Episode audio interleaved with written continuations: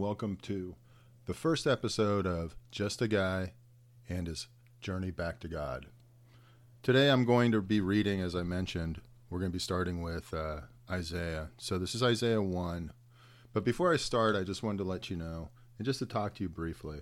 So, as, as I said in the introduction, I have felt like this is something I'm supposed to do, and I'm doing it out of obedience versus anything else. I have tons of concerns. I have concerns that I'm being arrogant.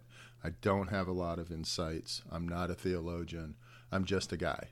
And one of the things that I'm, I'm working on, I'm struggling with, is this I, I have my own concerns. I have my own nerves, my doubts, and whatnot. And as soon as I've recorded that very first introduction um, podcast, immediately I started to have doubts. I started to have concerns. I started to have things be harder for me to do, such as praying, such as reading my Bible daily. And it, th- it just became much more challenging for me. And I don't know why, but I do. T- I typically do things where I then get dis- I got distracted. I got very distracted, and with this for with the podcast, I started thinking about okay, I need to have a web page. I need to get artwork. I want to have music with this because it's not just good enough to have me just talking. So I, I got all absorbed in that, thinking about that. Of course, you know, I'm not, I haven't done any of that because I'm still trying to figure it out. But I wound up getting sidetracked. And often I have found when I am tr- working and trying to be a better Christian, a better son of God, I tend to, in the initial stages, get distracted. I then have my prayer life suffer. When I get on my knees, my mind is blank. And I sit there and I feel like such a failure. God, how can I be, you know, coming back to you or be doing your will and I can't even talk to you? And I struggle with that. And so the struggle is real.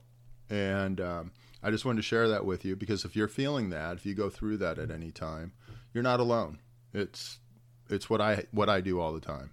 So with that, I mentioned in the introduction that we are going to cover and start with Isaiah. So I'm just going to read through Isaiah one. It's a little bit of a long chapter, um, but there's a, there's so many good insights in here. At least I think they are. And so I'll just read through the chapter. Then I'll talk about the, the sections that I've highlighted that in my Bible and my thoughts on it. Then we'll move on from there. So, anyways, Isaiah 1. Also, please keep in mind that as we go about these readings of the Old Testament, we use a lot of different names, or there are a lot of different names. Please forgive me because I'm going to butcher them. I'm also not going to be the most, uh, I'm not going to be the, the most perfect reader at this point. I assume that I will get better reading out loud as time goes on. The vision concerning Judah and Jerusalem that Isaiah, son of Amoz, saw during the reigns of Uzziah, Jotham, Ahaz, and Hezekiah, kings of Judah. Hear, O heavens, listen, O earth, for the Lord has spoken. I reared children and brought them up, but they have rebelled against me. The ox knows his master, the donkey his owner's manger, but Israel does not know, my people do not understand. Ah, sinful nation, a people loaded with guilt, a brood of evildoers, children given to corruption. They have forsaken the Lord, they have spurned the Holy One of Israel, and turned their backs on him. Why should you be beaten any more? Why do you persist in rebellion? Your whole head is injured, your whole heart afflicted. From the soles of your foot to the top of your head there is no soundness, only wounds and welts and open sores, not cleansed and bandaged or soothed with oil. Your country is desolate, your cities burned with fire. Your fields are being stripped by foreigners right before you, laid waste as when overthrown by strangers. The daughter of Zion is left, like a shelter in a vineyard, like a hut in a field of melons, like a city under siege. Unless the Lord Almighty has left us some survivors, we would have become like Sodom. We would have been like Gomorrah. Hear the word of the Lord.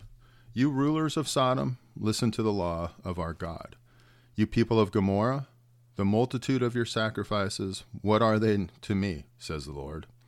I have more than enough of burnt offerings, of rams, and the fat of fattened animals. I have no pleasure in the blood of bulls and lambs and goats. When you come to appear before me, who has asked this of you, this trampling of my courts? Stop bringing me meaningless offerings.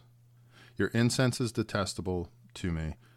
New moons, Sabbaths, and convocations, I cannot bear your evil assemblies. Your new moon festivals and your appointed feast, my soul hates. They have become a burden to me. I turn away. I, I, I am weary of burning of hearing them. You spread out your hands in prayer. I will hide my eyes from you. Even if you if even if your many prayers, I will not listen. Now, even if you offer many prayers, I will not listen. Your hands are full of blood. Wash and make yourselves clean. Take your evil deeds out of my sight. Stop doing wrong. Learn to do right. Seek justice. Encourage the oppressed. Defend the cause of the fatherless. Plead the case of the widow. Come now, let us reason together, says the Lord. Though your sins are like scarlet, they shall be as white as snow. Though they are as crimson, they shall be like wool. If you are willing and obedient, you will eat the best from the land. But if you resist and rebel, you will be devoured by the sword, for the mouth of the Lord has spoken. See how the faithful city has become a harlot. See once a full See once was full of she once was full of justice, righteousness used to dwell in her, but now murderers. Your silver has become like has become dross, your choice wine is diluted with water. Your rulers are rebels, companions of thieves. They all love bribes and chase after gifts. They do not defend the cause of the fatherless, the widow's case does not come before them. Therefore the Lord, the Lord Almighty, the mighty one of, of Israel declares, I will get relief, I will get relief from my foes and avenge myself on my enemies. I will turn my land against you. I will thoroughly purge away your dross and remove all your impurities. I will restore your judges as in days of old, your counselors as at the beginning. Afterward, you will be called the city of righteousness, the faithful city. Zion will be redeemed with justice, her uh, penitent ones with righteousness. But rebels and sinners will both be broken, and those who forsake the law will perish. I'm sorry, and those who forsake the Lord will perish. You will be ashamed because of the, the sacred oaks in which you were, have delighted. You will be disgraced because of the gardens that have, you have chosen. You will be like an oak with fading leaves, like a garden without water. The mighty man will become tinder, and his work a spark. Both will burn together, with no one to quench the fire. That is the end of chapter one. So, bottom line, there's a lot of elements here, and the parts that I take out of it is there's there's various concepts here.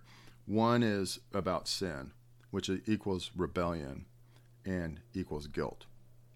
So, you know, God is talking about the fact that He reared children and brought them up, but they have rebelled against Him and then in verse 4, I think it is 4, 3 or 4. I need a bigger a Bible with bigger font.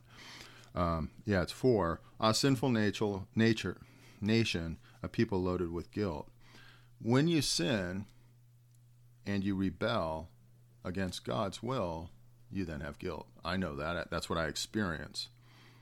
And my heart is is a serious problem in that time. My my self esteem, who I am, I feel bad, even though I may be doing something that supposedly should make me happy, making money, you know, whatever, doing things that, that feel good or whatever it might be.